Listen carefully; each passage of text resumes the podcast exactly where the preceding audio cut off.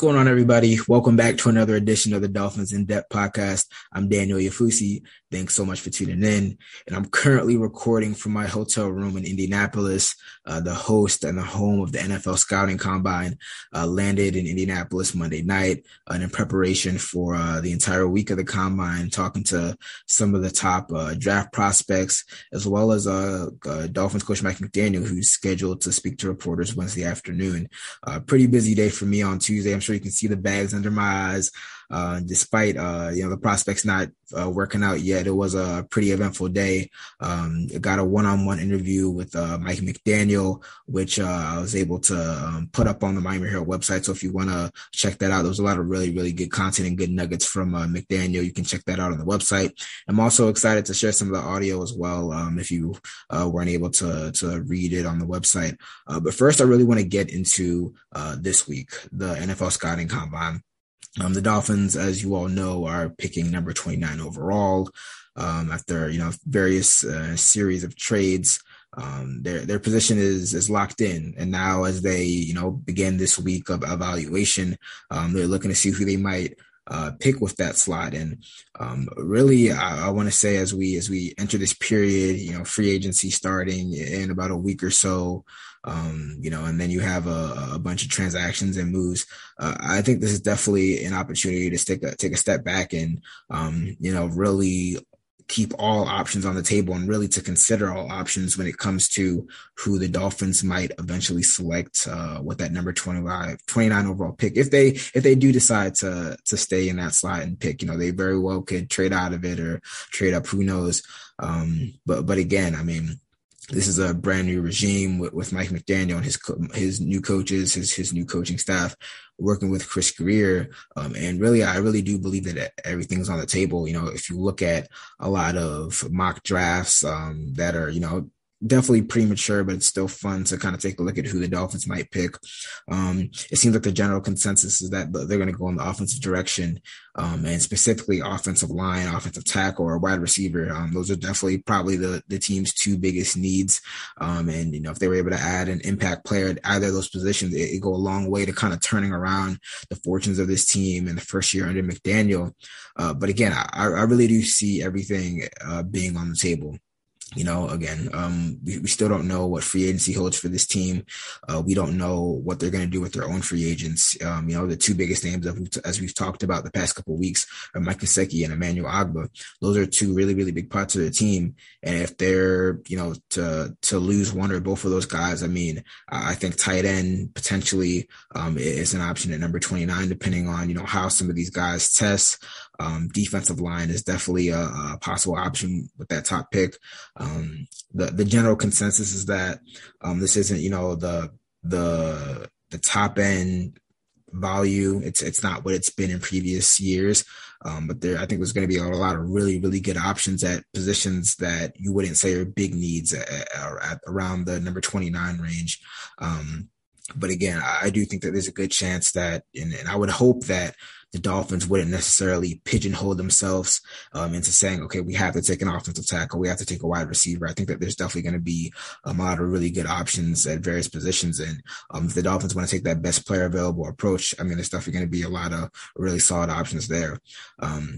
But really, I mean, when you look at the various positions of need, again, just kind of breaking it down and looking at some of the prospects, I mean, I definitely do want to start with the offensive line. And this is a position that I was looking at back in the Senior Bowl when some of the top upperclassmen gathered in Mobile, and I was able to watch some of them. I think one name that stood out to me was Daniel Faalele, a really big offensive lineman, offensive tackle from Minnesota. I wrote about him in my preview a couple of days ago, kind of breaking down some of the prospects I think Dolphins fans should have their eyes on.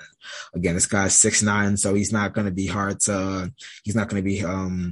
hard to miss in Indianapolis working out. 6'9", 380 pounds, but has really good feet, moves really well. I think his performance in Mobile was kind of, up and down. You definitely saw the physical traits, but he's a raw kid in terms of him only playing football a couple years, starting to play football a couple years ago. So he's definitely somebody that needs development. I don't know if he's necessarily that plug and play player that the Dolphins probably need at the offensive tackle position. But if you look at somebody who has a really high ceiling, I don't know if you can go higher than him. You know, I also think of a guy like Bernard Raymond, who, like Daniel Faalele, started playing football a couple of years ago. But again, he's 6'7", 6'6", moves really well. And one thing that, you know, is really needed in this this zone running scheme that Mike McDaniel is looking to implement is people who can move around really well with the offensive line position. So you tend to see, and even talking with Matt Applebaum, the new Dolphins offensive line coach, he said that you definitely put a premium on speed, because you want somebody who can get out in space and get to their position to block defenders. So again, when you can kind of marry the size and the speed, you know, 6'7", 6'8", 6'6", but also get somebody who moves really well and can get to their spots quickly, I think that's definitely a match made in heaven. And the last guy I'm definitely keeping my eye out for at the offensive line position is Zion Johnson, who actually was coached by Matt Applebaum, not only in Boston College, but in Davidson before he transferred to Boston College. So obviously there's familiarity there. He's one of the top interior offensive linemen in the draft. And, he impressed a lot of scouts by his willingness to take snaps at center. He's a guy where it seems like if you're looking for a plug and play guy, he's definitely the guy that you're looking for. Again, he's an interior offensive lineman, so he doesn't really solve the problem at tackle, which is really the Dolphins' greatest needed offensive line. But again, when you're talking about a guy that you can maybe plug in from day one and fill in and lock down a spot, I don't think that you'd find anybody within the Dolphins' brass that's complaining about that. So I know a lot of Dolphins fans are really paying a lot of close attention on the offensive line these days. Those are some guys that, in terms of the day one 29th overall pick, I think that those are definitely options. But another position that I'm really looking at is wide receiver. Again, we know how much Jalen Waddle kind of shouldered the load in terms of pass catching. You had Devontae Parker in and out of the lineup, Preston Williams not necessarily make the impact that many people thought. So you definitely would think that, wow, this seems like it's going to be a run-first offense and a run-heavy offense. You definitely need to add more explosiveness next to Jalen Waddle. And in a conference call last week, NFL Network draft analyst Daniel Jeremiah suggested that the Dolphins build a track team. Like, he said, hey, Tua is really good at, the RPO slant. He said one thing that Tua will do is he'll slant you to death. And we saw that a lot in the, in this past season. Sometimes it wasn't as, productive as we would have hoped it would have been, but Tua's really, really good to run the slant pass. So Jeremiah thinks that, they should just get a bunch of speed demons and kind of try to make like a form of the Kansas City Chiefs. And I'm not opposed to that. I'm really not. One guy that he brought up who he thinks is going to be available with the 29th overall pick is Jahan Dotson, a wide receiver from Penn State. He's about 5'11", 184. He thinks that, Dotson's going to run in the 4.3 range. So again, if you're trying to look for a track team, that's perfect right there. I think one thing that really is beneficial about him is that while he might get that reputation for just being like a burner, or being a guy that you just put in the slot because he's not, he's not over 6 feet or whatever, 200 pounds. He's played like inside and out. He's played all the various positions. And that's another thing that Jeremiah said he thinks McDaniel was going to emphasize in this offense, guys that you can move around in different parts of the field so you can kind of make everything look the same. You don't want to kind of pigeonhole yourselves and put one guy in one spot and kind of give a tell to the defense to show what you're going to do. Again, he's a really good route runner, so he can play inside and outside. He can beat man coverage. So I think that, he's a guy that I'd love to see in this offense. Another wide receiver who he mentioned, who I didn't write about because he's probably not going to be doing any testing, but is Jameson Williams, wide receiver from Alabama. Obviously that'd be a great storyline. Putting the two Alabama guys at wide receiver, obviously he didn't play with Jalen Waddle, but, there's an Alabama connection there. Jameson's is another guy who just, he's a deep threat. You know, we saw it a lot in Alabama before he tore his ACL, unfortunately, in the college football playoffs. You know, it's kind of one of those deals where if you draft him at 29, you're kind of doing it with the expectation that he's not going to be ready for the season. He might not be ready till the second half of the season, but it's kind of like you're playing the long game. And you know that, you know, when he gets back on the field, or at least you hope that when he gets back on the field, he's really going to provide a lot of, you know, dynamic play, a lot of speed. It's one of those situations where, again, he's not going to test, you know, he's not going to be running the 40 because he's still in the middle of his rehab. But you definitely want to talk to him, kind of get a feel for where he's at physically, and kind of run those tests and kind of talk with your medical staff and come and see whether, you know, the physical part checks out and whether you think he's going to be back to or back around where he was when he was in college. But again, if the medical side, if the physical side, you know, the physical checkout, your medical staff gives the green light, I think that's a steal. I mean, he's a guy who, he was, before the injury, he was talked about being, you know, one of the first, if not the first wide receiver taken off the board. So for you to get like a top 15 value at number 29, you know, I don't think you can ask for more if you're a Dolphins fan.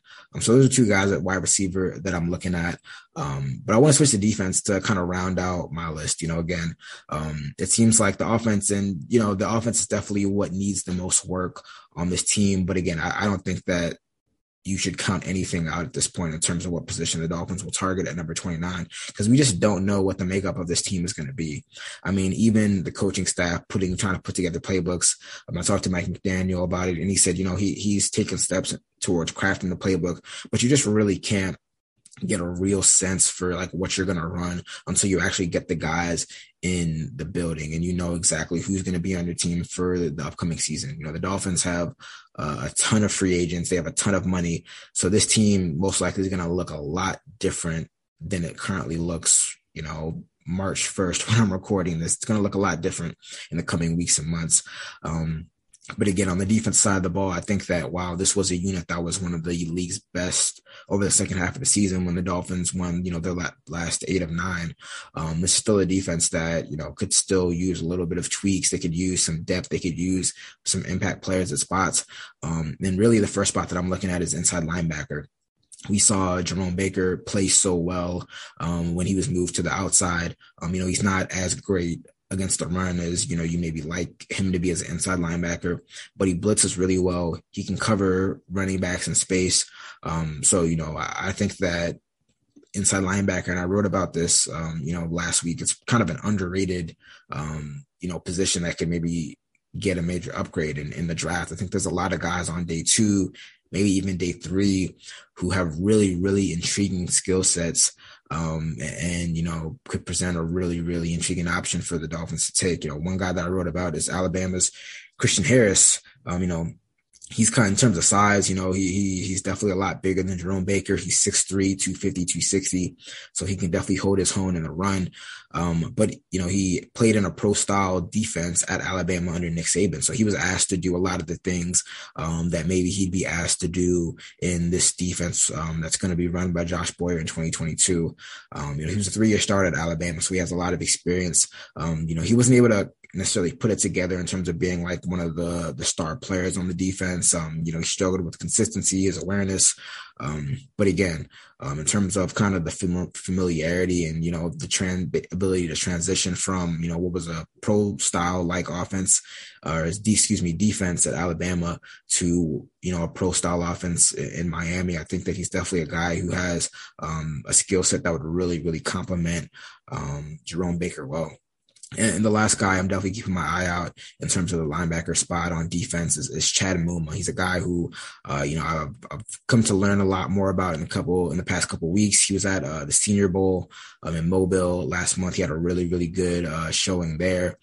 And he's one of those guys who's like kind of like Josh Allen when he was coming out of Wyoming, you know, the small school prospect, didn't have a ton of eyes on him, but he was just extremely, extremely productive. You know, he was at the top of the league in tackles. He's a former converted safety. So he has a lot of those kind of coverage skills that you don't see out of a lot of linebackers. But he's big, you know, he can kind of do it all. He's 6'2", 6'3", like like Christian Harris, has a lot of size, and flies to the ball. You know, you don't get all those tackles by accident. So, you know, he just has a nose for being around the ball.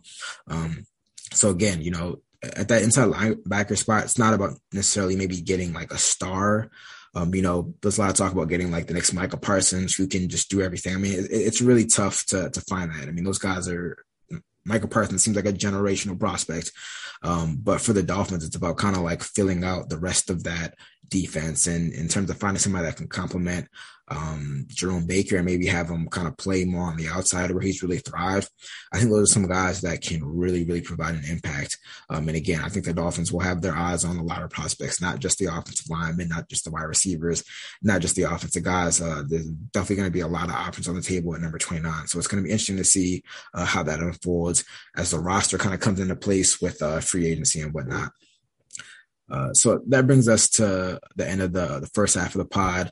We're going to take a short break, but when we come back, I'm going to share some clips from my interview with Mike McDaniel on Tuesday afternoon. Really appreciated his insight. You know, he broke down some film with me. Then he answered a bunch of questions. You know, we were talking Tua, we're talking Mike Gesicki, you know, how he's adjusted to Miami, even throwing a little Tupac Biggie question because he's a big rap fan. So I really enjoyed this talk, and I'm excited to share some of that with you guys as well. So stay locked with us. Hey, it's Kaylee Cuoco for Priceline. Ready to go to your happy place for a happy price? Well, why didn't you say so? Just download the Priceline app right now and save up to 60% on hotels. So whether it's Cousin Kevin's Kazoo Concert in Kansas City, go Kevin, or Becky's Bachelorette Bash in Bermuda, you never have to miss a trip ever again. So download the Priceline app today. Your savings are waiting. Go to your happy place for a happy price. Go to your happy price, Priceline. Mother's Day is around the corner. Find the perfect gift for the mom in your life with a stunning piece of jewelry from Blue Nile. From timeless pearls to dazzling gemstones, Blue Nile has something she'll adore. Need it fast? Most items can ship overnight. Plus, enjoy guaranteed free shipping and returns. Don't miss our special Mother's Day deals. Save big on the season's most beautiful trends. For a limited time, get up to 50% off by going to BlueNile.com. That's BlueNile.com. I'm sure all the days feel kind of blended together, but I guess so far, how has the job been like what you expected, and how has it maybe not been like what you expected? And I don't mean that in a negative way, just maybe something that you just didn't foresee. No, ironically, I went into it having I've gone into the job bearing witness to several peers being in the same situation. So I was afforded that experience, not on-job experience, but because of that, it's been pretty much what I've expected. And what I've expected is the unexpected. Yeah. And that's as literal as I could put it. But that's so every day you have an idea of what you want to get done, but you know that it could be derailed by something more pressing, and you just adjust on the fly. And, I will say that type of mindset and just the energy that takes, I'm getting used to. At the end of the week, I'm more tired than I've been used to being. But I equate it to like in season weeks 1 through 3, you're always more tired than weeks 6 through whatever. So that's something that I knew was probably going to come, but I just hadn't thought about it in a while. So at the end of the week, I get a little tired, and various people in the building send me home, and I get rest, and I come back at it and fight another day. It's more rewarding in the short term than I could have necessarily expected. That's one thing you can't put yourself in, you can't really know the feeling of, you know, what it feels like to have a good day at the office as a head coach. And we're 0-0, but if you approach every day with the right way, you should feel like there's wins in the off season. And those days, when I felt like I approached things the right way and maybe handled a tough situation well, or even when I don't handle things well, but I feel like I'm supported in the building, working with all the special people I get to work with. It has been more fulfilling than I could have realized, I guess. Got you. Obviously, it's been, you said the days blend together. It's been kind of a whirlwind. So you come in, you're introduced. About a week or two later, you have your staff. Before you know it, I mean, I talked to some of the assistants, and they said, I'm getting ready for the combine. How have you balanced and kind of gone about not only evaluating the current roster, but, obviously the draft prospects, and then even, other players who might be available in free agency as that closely. No, it's a hard balance, but that's you're not the first nor will be the last to do it. So you just try to do it to the best of your ability. But the first and foremost, I wanted to make sure that I was going to be relying heavily on all the coaches. So I dove full into that and made that a mission while trying to keep abreast of anything that was happening. And then you're just jumping in, and you don't feel comfortable having any downtime because you're trying to catch back up to the other teams. But I've been fortunate enough to, this is my seventh different team that I've been on. So I've been a part of, I know where you should kind of be at and the tempo of stuff. And then, I have a very, very experienced GM that I work with on a day-to-day basis that I never feel overwhelmed with all that stuff, because I know our working relationship. I trust him to the nth degree, and he's I don't have to be in two spots at once. He's riding the ship, and that communication really alleviates a lot of the potential anxiety, feeling like, wow, you have to build Rome in one day. No, you don't. Gotcha. You just have to have good days' work stacked on top of each other. So there's a lot of obvious intrigue in your offense. What are you, like, the scheme that you're going to bring in? I guess, where are you in terms of kind of crafting that? Obviously, you want to blend it to fit the skills of your players, but, like, have you taken steps to do that? Where is that process? And, obviously it's going to be really centered around Tua. Just what input would you expect him, and do you expect him to have as you go along that process? We're in a good spot teaching the exact verbiage and the way we want to set our foundation of our language and our system to the players, which is all you really want to get to for OTAs and the off season, because people don't quite understand, but you're really teaching them a new language. And I think this will be 2 to 6 different language in football that he's had, like, in however many years to call it. So you want to refine that teaching mechanism, make sure all the coaches are on the same page with how you want to communicate and how you want to identify defenses, how you want to call formations and call protections and pass plays and run plays and all that. And you just get a foundation set to a certain degree. That allows you to grow within your skill set, within all your players, that you don't know your final product of 90-man roster until after the draft. So you're just leaving wiggle room, not making sure the foundation is set correctly, so that you can emphasize the position specific details, really. And then letting it go from there. Now, as far as feedback, it's more of a creating an atmosphere for easy dialogue that Tua is able to you know, there'll be some stuff that we ask him that he hasn't done. And we'll be forthright with it, with like, hey, we should try this for a little while. Because you don't want to just give a knee-jerk reaction. I don't like this. It's the first day. You want to train him at it, but then it's very, very important that he feels comfortable to communicate back to you, hey, I don't like this because of X. Yep. After a given time of diving into that, that's where he'll be invaluable, because we want players to play their best. For them to play their best, they have to be confident in what they're trying to execute. So you have to, it's a balancing act between, yeah, you got to jump into it, see what headway you can make. But then you also need to be like, hey, coach, yeah, this is my jam. Mm-hmm.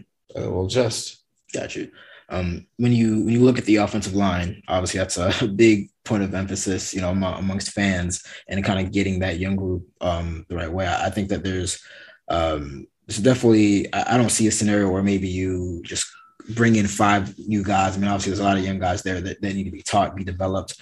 I mean, what's your evaluation of that group, and specifically guys like Liam Eichenberg and Austin Jackson, who they've been just kind of moved around a lot? Do you have a better sense of how they fit in your scheme and where, I mean, exactly they might play? Because like I said, they've been in different spots early on in their career. No, I think there's a lot of guys that I'm excited about on the offensive line. I think a lot more excited than I think our coaching staff is more excited than probably that whatever their output or however you look at it. There's so many things that go into offensive line play that I think coaches can control, and I feel good about the human beings that are there. We're always looking to get the best players and of the right value, and you know, we have free agency coming up and the draft.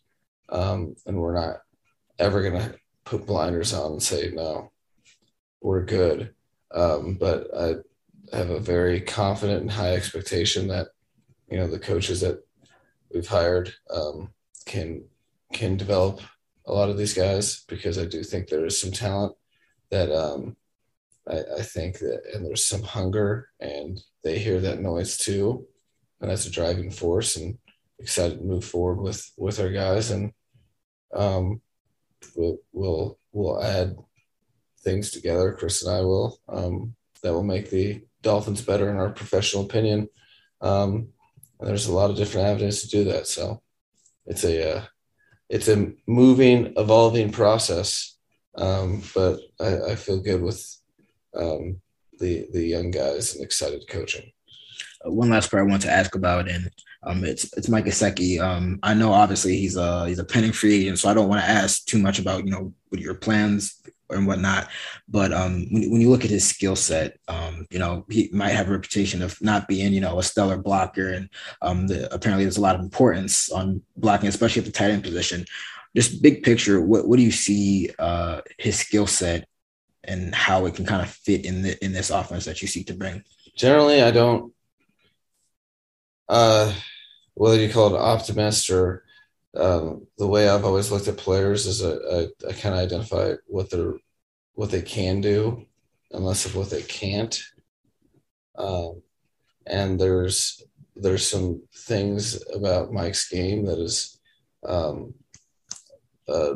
very beneficial for an offense. There's a lot of stuff in the pass game that he's exceptional at.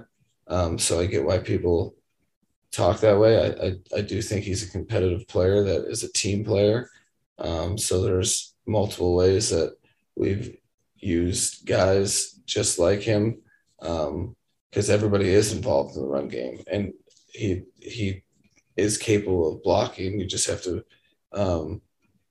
tailor everything that you do to your guys' given skill set to put them in good positions to succeed. So I think he's it'll be very exciting and interesting moving forward. You know, there's a lot of things that can happen. I hope he's a Miami Dolphin for sure. But there's you know, we're just going to chop wood and move forward and not give you the answer keys to the test so that the rest of the league knows. I guess taking a step back, just how have you enjoyed the move to Miami? I mean, do you find yourself getting like noticed by fans in public and whatnot? Just how have you enjoyed the entire move? The Miami's awesome, man. I pictured that it was an exciting place, but I just it's kind of like putting a face to a name. Like the people are really cool. There's a lot of culture down here. And there's just a lot of vibrance and enthusiasm. It's been awesome. Yeah, I've been noticed more than I've been noticed in the past. But I guess being an only child, you know, it kind of fit. I always thought people were noticing me. And I guess I'm just finding out now that most of my life they didn't. So it's to be expected. It's part of the job, part of what you sign up for.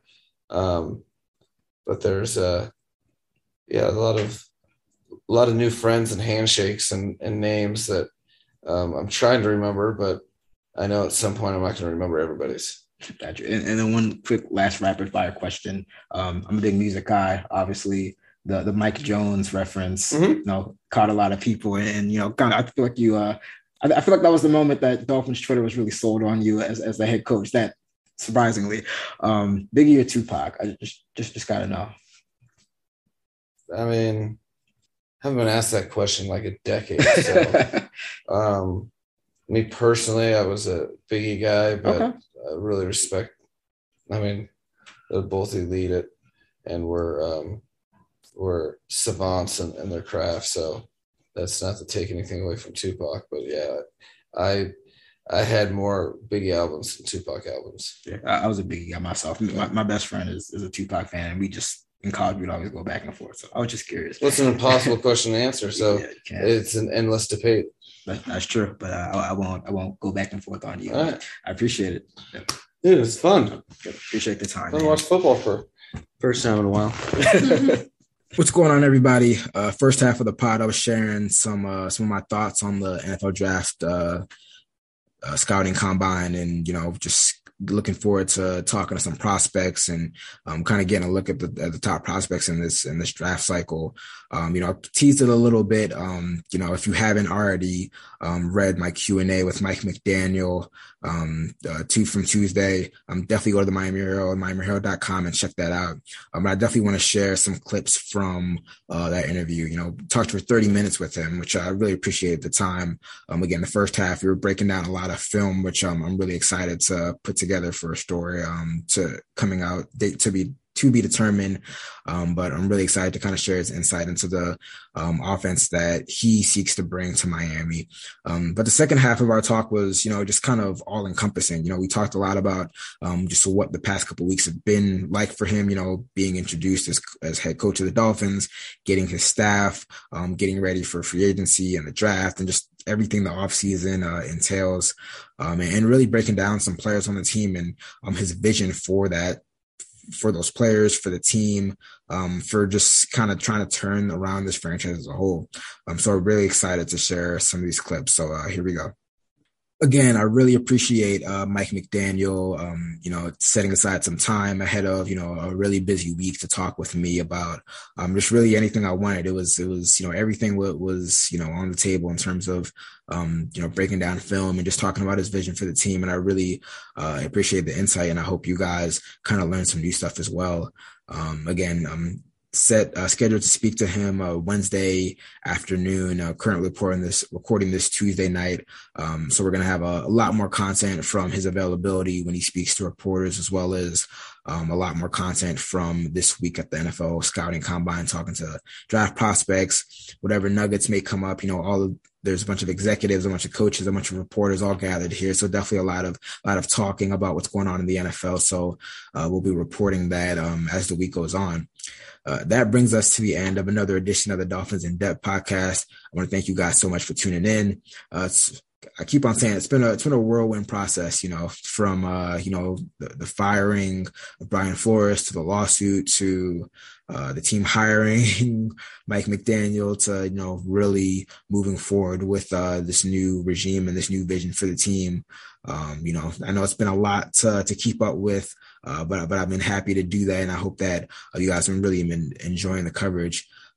So again, really looking forward to this week. I'll be back next week to talk more about my trip to Indy for the Combine, as well as whatever is going on in the world of the Dolphins. But until then, you guys take care. Bye.